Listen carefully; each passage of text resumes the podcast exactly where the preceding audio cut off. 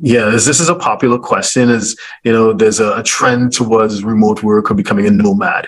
So if it is that you leave Canada and you go wherever else, under what conditions or under what uh, what are the the steps to properly sever tax residence with Canada if possible? That's a it's a loaded question actually, especially when we look at the nomads right now. Um, people working outside of Canada. Now they're actually working outside of Canada, but they're employed by the Canadian uh, company. So all of a sudden, you do fall within the employment standards and with the services being provided in, along those lines. Now, from what I understand, is they are looking into the uh, remote work locations, and they've come up with uh, come up with certain rules, but it's still up in the air. It's a gray area that people are considering what has to be done. But to put it in general perspective, the way for personal taxes or for filing the taxes, either you're a resident, Canadian resident or a non-resident. If you're a non-resident, then you're going to be taxed only on the services and the earnings that you have in Canada. It's not on the worldwide income, but if you're a resident, then it becomes the worldwide income. One of the thoughts that they are having is saying that uh, the way they want to look at it is based on your residency, because Canada, based on your residency, if you're a Canadian resident, then you'd be paying taxes no matter which part of the world that you're working in. That's that's one of the things that's coming out. So, Cole, any additional yeah. insights you do? Uh, sure, Vala. Uh, so I would like to add that um, uh, there are again uh, certain factors uh, which uh, we read as tiebreaker rules, um, and one of the most important one is uh, the uh, the residential status, not the tax residential status, but the other residency. If the person is a permanent resident of Canada or a citizen uh, of Canada, then their income they have to you know report a worldwide income in Canada uh, yes, uh, there could be some potential uh, uh, uh you know uh, areas where a person who wants to see where the the tax residency has to can look at. one of them is has to you know the CRA is going to evaluate where the a person has stronger ties in terms of, uh, uh, say, banking relationships, in terms of uh, his or her family, uh, in terms of uh, where uh, the employment is. So even if the employment is within Canada, but the person is uh, physically uh, living outside of Canada, purely from a, a salary earning perspective, we can say uh, that you know the salary becomes say the person moves out of Canada to some other location, say in the US, hypothetically.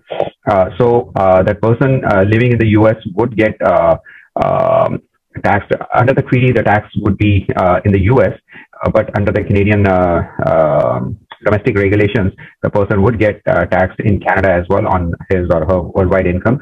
So uh, you have to be really uh, clear on uh, you know the ties that you are in a position to break.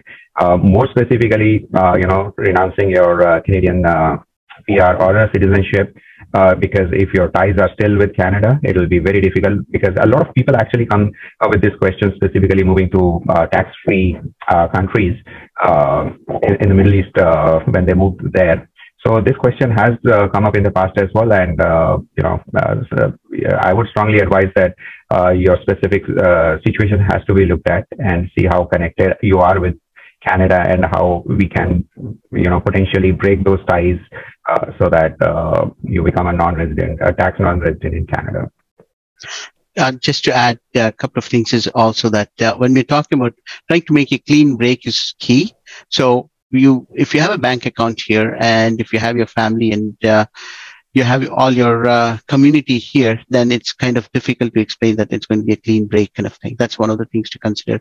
Now, what some of the employers have also done is uh, within Canada itself, they've limited the employees working eh, out of the province, and that is also for tax uh, purposes because your uh, deductions in the different provinces change at the provincial tax level.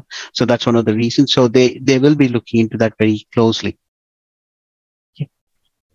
Thank you for that. So, in other words, it's it's not really a, a black and white issue. You need to look at the, the yeah. specific fact pattern. And basically, what you're saying is the more you have, uh, I guess it's almost like a center of life test, like in, like in the European countries. So the more ties, economic, personal that you have community that you still maintain with Canada, the greater the chances you'll still be a tax resident. And the more that you can sever and, you know, basically scorched earth, cut everything off and become a bona fide resident of somewhere else Right. then that strengthens the case. And of right. course, if it is that you are one of those perpetual nomads, people keep moving, then you can't be a bona fide resident of anywhere else. So right. therefore, the fallback rule would be you're still Canadian tax resident, potentially. Potentially. And if you're li- staying in Canada for over 183 days, then you're deemed to be a Canadian resident anyways. Okay. All right, great. Thank you. Thank you for that, gentlemen. So if you're a six, seven, or eight figure investor, entrepreneur, or business owner who needs a tailor made solution from a qualified team of professionals, we can help you achieve the international lifestyle, the freedom, and even the tax savings you're looking for. Visit us at htj.tax and live that international life.